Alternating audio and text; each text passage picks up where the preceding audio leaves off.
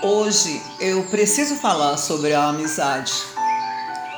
Lembro que um dia fiz uma pequena prece endereçada à espiritualidade maior. Não consegui salvar no arquivo mental, mas recordo o teor do meu sentimento daquele momento. De certa forma, plagiei Francisco de Assis. Senhor, fazei-me instrumento da amizade. Permita-me ser ouvido das necessidades da fala, da expressão do outro que me busca.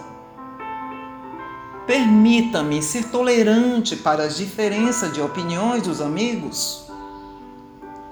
Faz-me luz para iluminar momentos sombrios da submissão da dor Permita-me compreender o verdadeiro sentido da amizade que se forma cada dia ao meu redor.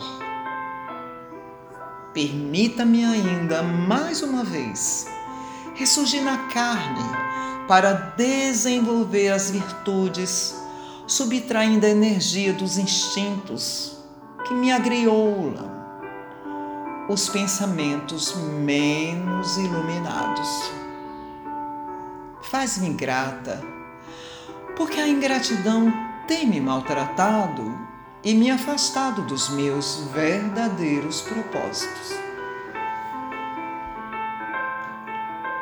E principalmente, permita-me reconhecer o verdadeiro amigo, o meu verdadeiro amor. Aquele que a luz indica como libertação do apego. Obrigada por reconhecê-lo.